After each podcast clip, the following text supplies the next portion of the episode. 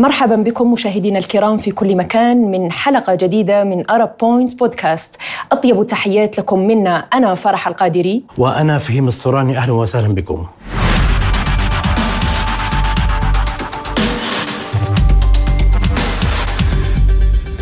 جريمة عابرة للقارات توصف بأنها الأبشع على الإطلاق. استغلال بشري وسرقة أعضاء خلف ستارة تأمين أموال للهجرة نحو الحلم الأوروبي. وضحايا لا حول لهم ولا قوة من أجل سد رمق حياتهم أو محاولة تحسين وضعهم الاجتماعي سوى الاضطرار إلى بيع أعضائهم أو أعضاء من أجسادهم من أجل سد الحاجات المادية التي يحتاجونها.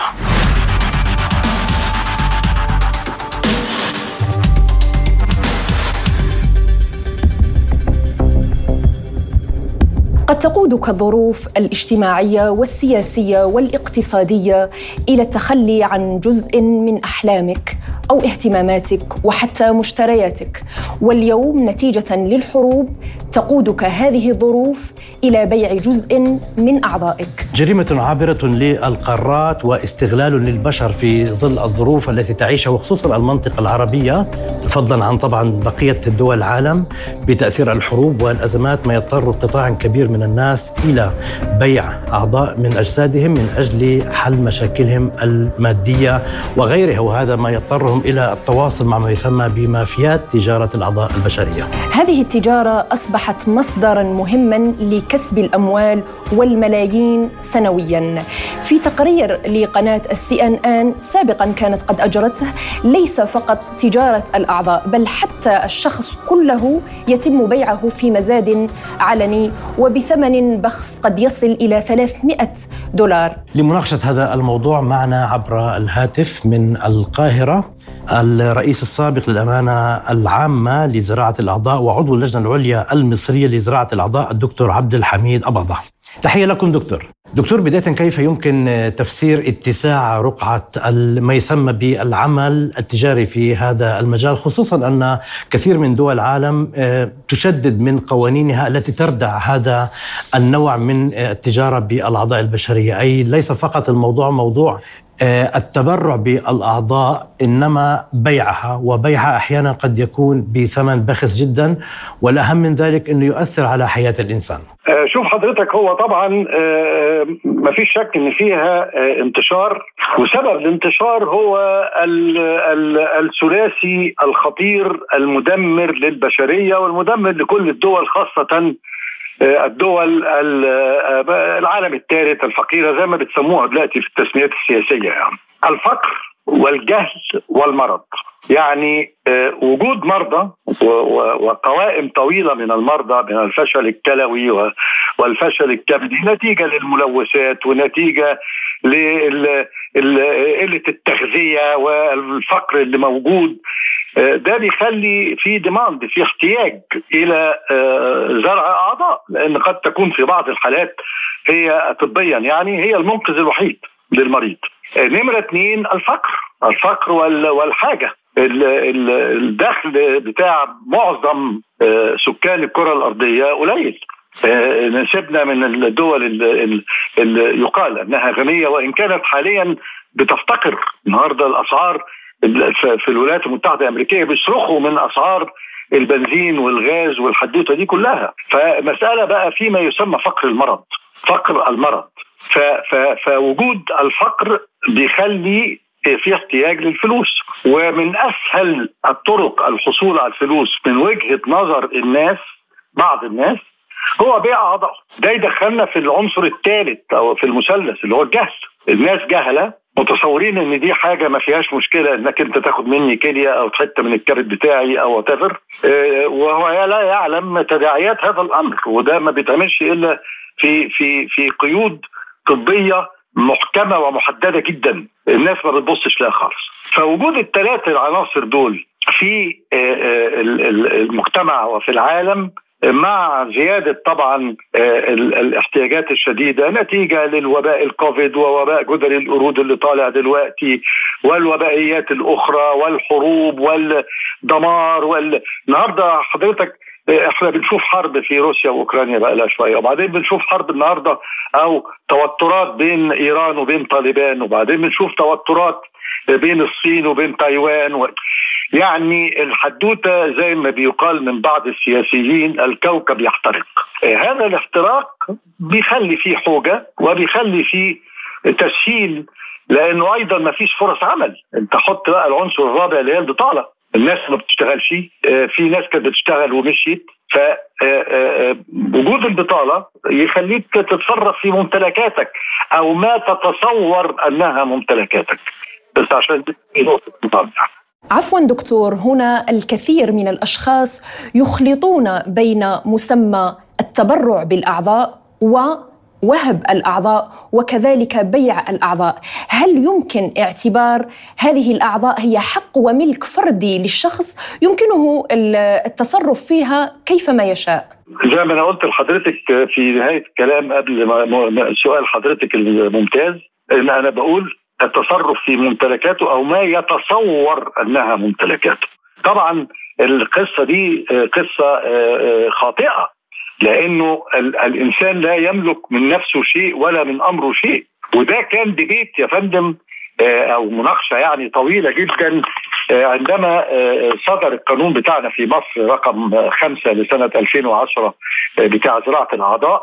كان في مناقشة طويلة جدا. جدا على النقطة دي بالذات إنه هل من حقك إنك أنت تبيع أعضائك لأنها ملكك؟ لا هي ليست ملكك هي ملك الله وعشان كده لما فتت الأزهر وفتت الكنيسة آه، في في في عصر الأنبا شنوده آه، رحمة الله عليه وفي آه، الأزهر الشريف والمجمع الإسلامي النقوش الاسلاميه قال إنه لابد أن التبرع يكون هبة يكون هبة يعني ليس له مقابل مادي ويكون له ضوابط طبية معينة في إنقاذ مريض ويكون قريب من الدرجة الأولى أو الدرجة الثانية. يعني اتحطت ضوابط أو الثالثة.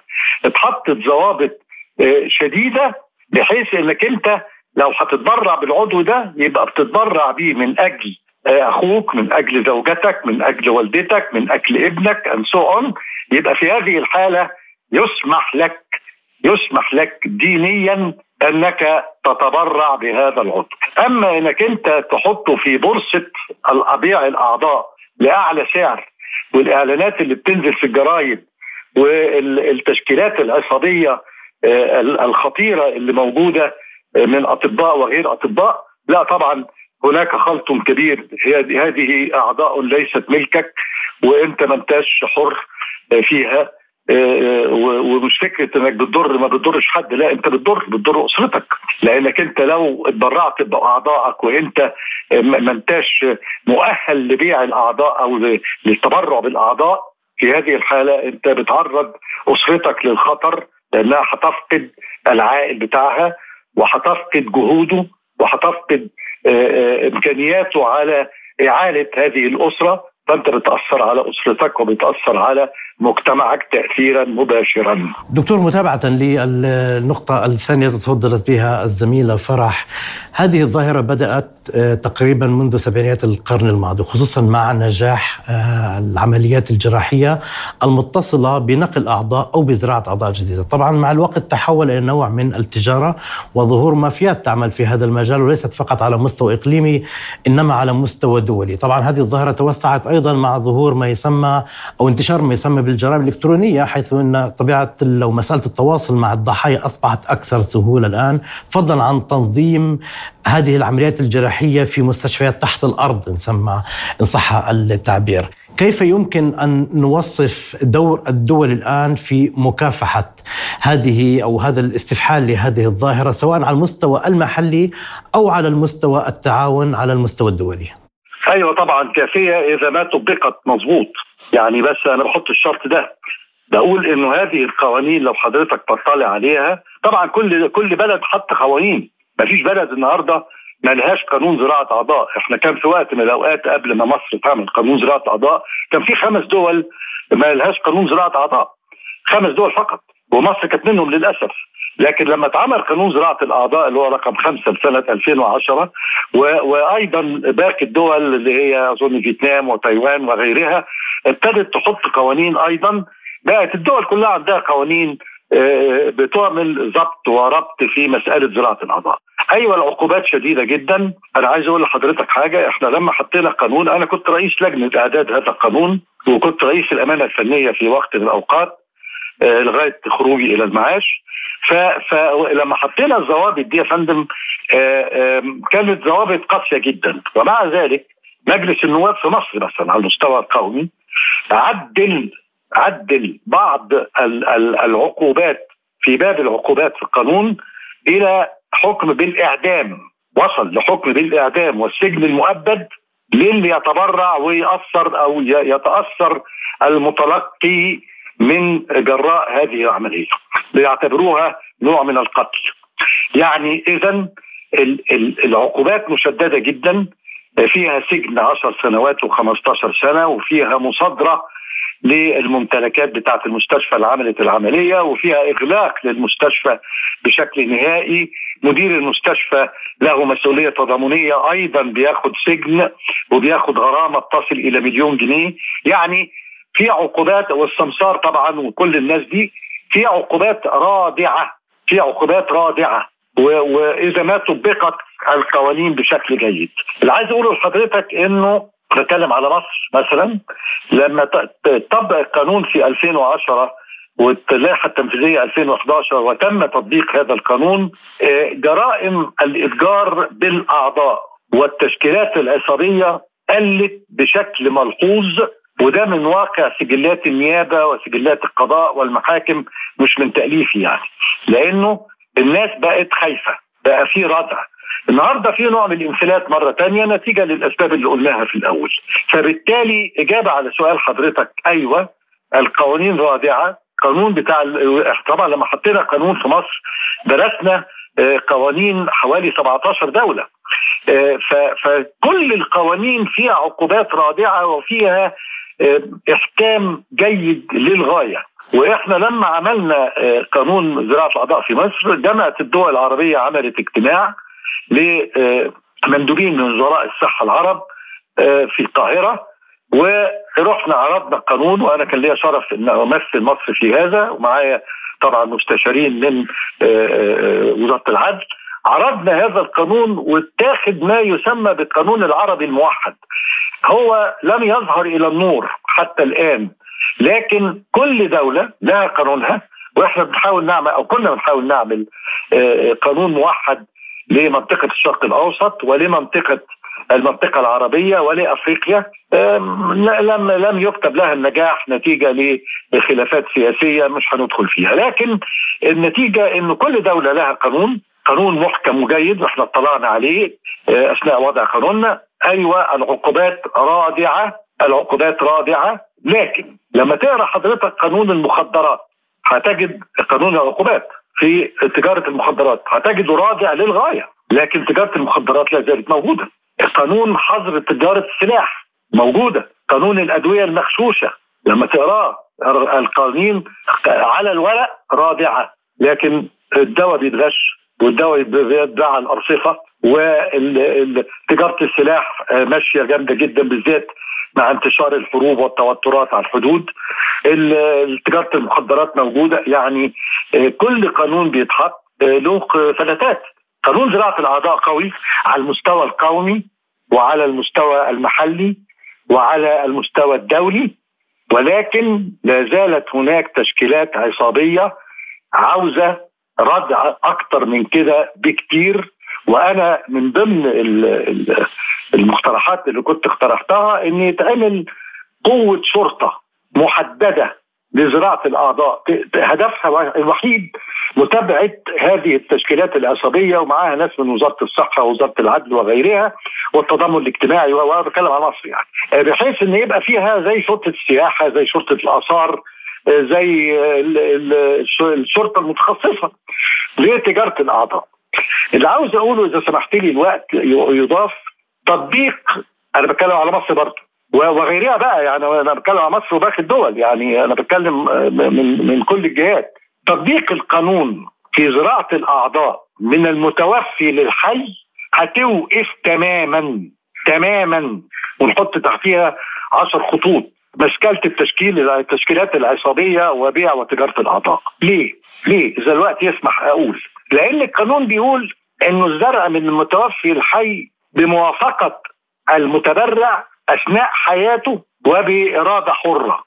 وليس من حق الأهل إنهم يرجعوا في التبرع. وليس من حق الأهل أن يوافقوا على التبرع إذا كان صاحب الشأن لم يتبرع وهو حي. يبقى اذا ليس هناك مجال للبيع والشراء خلاص. أنا معايا كارت أو محطوط على الرقم القومي بقول فيه إن أنا متبرع بأعضائي لما أموت. لما تحصل الوفاة ومعايا الكارت ده يبقى في تنظيم بقى معين زي ما المملكة السعودية عاملة وزي ما الأردن عاملة. أنا بتكلم على المنطقة العربية يعني. فإحنا بناخد الكارت ده وبيحصل آه، نقل للأعضاء لبني آدم تاني محتاج. أنا مش هدخل حضراتكم في اللوجيستكس بتاعتها وطريقة السيناريو. لكن إيه أنا بتكلم على مسألة التجارة. أين التجارة هنا بقى؟ ده أنا بقول ده أنا بقول أهل المتوفي ليس لهم الحق لا في الموافقة موافقة ولا في الرفض إذا صاحب الشأن ما تبرعش. يبقى خلاص انتهى. بالحديث عن نقطة تفاقم هذه الأزمة في ظل الحروب والنزاعات. دكتور آه، هنا الكثير من القوانين التي تردع كما قلت هذه الجريمة العابرة للقارات. لكن آه، هناك شبكات منظمة وراء استغلال البشر والاتجار بالبشر وسرقة الأعضاء. كيف يمكن التصدي للرؤوس الكبيرة؟ أقول لحضرتك حاجة. أولا عشان بس يبقى الكلام علمي وواضح. آه، أنا ما أقدر أجي على أنا بتكلم على زراعة الكبد والكلى لأن دول أكثر زراعتين آه، بيتعملوا. زراعة الرئة والبنكرياس وما زالت في دور التجربة ولم تنجح حتى الآن. لكن اللي ماشي ومستمر هو زراعة الكبد وزراعة الكلى. زراعة الكبد يا فندم ما ينفعش إن أنا آخد بني آدم قتل في الحرب واخد منه الكبد بتاعه ازرعه لحد تاني. ما ينفعش. لأنه الكبد عشان يتزرع لازم يبقى قريب قريب من الدرجة الأولى أو الثانية أو الثالثة حتى يستقر الكبد في مكانه ولا يلفظ. فإذا طبيا ما ينفعش إن أنا أقتلع الكبد بتاع إنسان متوفي وأزرعه. زائد إنه زرع الكبد لازم يتم والإنسان عايش والإنسان قلبه بينبض. اللي هو الموت الإكلينيكي. وده حصل عليه ديبيت في مصر 14 سنة مع المتشددين الإسلاميين. ده هم بيقولوا إنه ما فيش حاجة اسمها موت جذع المخ. الموت هو الموت. إذا الإنسان مات الموت المتعارف عليه عندنا جميعا كبده لا يصلح لأن الدم وقف عنه خلاص فالكبد ده لا يصلح. عشان كده حطينا الموت الإكلينيكي شرط لزراعة الكبد. يبقى في شرط القرابة شرط الموت الإكلينيكي لكن واحد اتضرب بمدفع أو برصاص ومات في أرض المعركة أو في أرض الحرب ما ينفعش تاخد منه الكبد بتاعه. ده طبيا غلط. وإذا طبعا في حد عنده مناقشة أخرى أنا مستعد لهذه المناقشة. لكن ده ما ينفعش. ده بالنسبة للكبد. بالنسبة للكلى لازم يحصل حاجة اسمها كروس ماتشنج اللي هو توافق أنسجة. يعني ما ينفعش آه، آخد واحد مقتول في حرب إيران مثلا آه، إيراني اخد منه الكلى بتاعته وأصدرها للولايات المتحدة الأمريكية عشان تتزرع طبيا ما ينفعش. لازم يبقى في بينهم ما يسمى توافق أنسجة. ولذا معظم الحالات اللي بتتزرع بهذا الشكل بتلفظ وبتفشل. ده ده ده من الناحيه الطبيه لكن من ناحية بقى السؤال حضرتك المحترم كيف نوقف هذه التجارة السوداء ورؤوس هذه التجارة إنه لابد من تدخلات آه، عسكرية وتدخلات آه، أمنية شديدة على أعلى مستوى. لأنه إحنا عارفين آه، مين تجار السلاح وعارفين مين تجار البشر. معروفين معروفين يا فندم في العالم كله. ليه ليه ليه ما بيحصلش مداهمات ليهم؟ هو ده السؤال. ليه ما بيحصلش اعتقالات ليهم؟ ليه ما بيحصلش تحقيقات معاهم وتحقيقات علنية عشان تكشف أمام الناس وأمام المجتمع مين دول؟ ال ال ال رؤوس التجارة. سيبك من السمسار اللي بيقعد على القهوة وبيصطاد اتنين غلابة جايين من الصعيد ومش لاقيين ياكلوا دول أمرهم بسيط لأن دول آه، بي بي بي التفتيش والأمن الداخلي بيقبض عليهم. لكن أنا بتكلم على منظمي التجاره اللي هم زي ما حضرتك استعملت الرؤوس الكبيرة، الرؤوس الكبيرة دي محتاجة قوة أمنية وقوة سياسية تتدخل لاقتلاعهم تماما وأنا أعتقد إنه 70% 80% منهم معروفين. نعم لم يتبقى لنا إلا أن نشكرك جزيل الشكر على هذه المداخلة، الرئيس السابق للأمانة الفنية لزراعة الأعضاء وعضو اللجنة العليا المصرية لزراعة الأعضاء الدكتور عبد الحميد اباضه، تفضلت وكنت معنا عبر الهاتف من القاهرة. أنا أشكرك وأشكر وأشكركم جميعا آه، على الاهتمام بهذه القضية وعاوز بس أزود حاجة صغيرة جدا أن الإعلام له دور كبير في هذا. لازم يبقى فيه توعية للناس. الإعلانات اللي بتنزل في الجرايد مطلوب تبرع آه، فص كبد مطلوب تبرع كلى أبصر إيه. ده كلام آه، لابد أن يوقف. لأنه آه، ده ده بيخلي الأمور سهلة بالنسبة للناس. ده مطلوب تبرع. ده ده زي إعلان المياه الغازية والأكل. لا. الإعلام لابد أن يكون له دور ووقفة عشان كده بقول هي مش مشكلة طب هي مشكلة متكاملة. شكرا لك دكتور.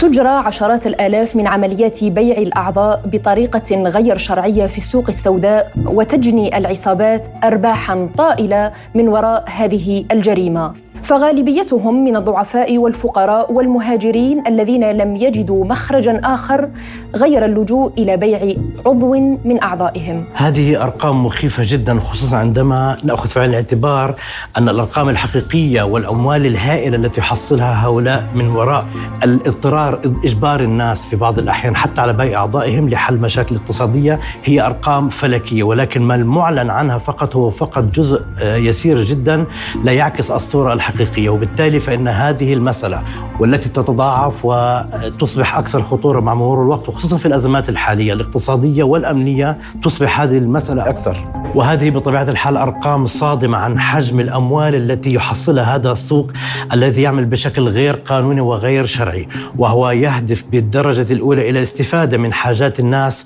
واستغلال حاجتهم للحصول على المال من خلال المخاطرة بالحياة والتبرع بأعضاء قد يكونون في أمس الحاجة إليها والمشكلة كما أشار الدكتور الضيف من القاهرة إن الكثير من هؤلاء ونتيجة عامل الجهل بهذه الأمور يغفل إن هذه الأقدام على هكذا نوع من التبرع بالأعضاء أو بيعها قد يشكل خطرا جسيما جدا على حياة الإنسان تفوق أهمية المبلغ أو المبالغ التي يحصلون عليها جراء القيام بهذا الشيء.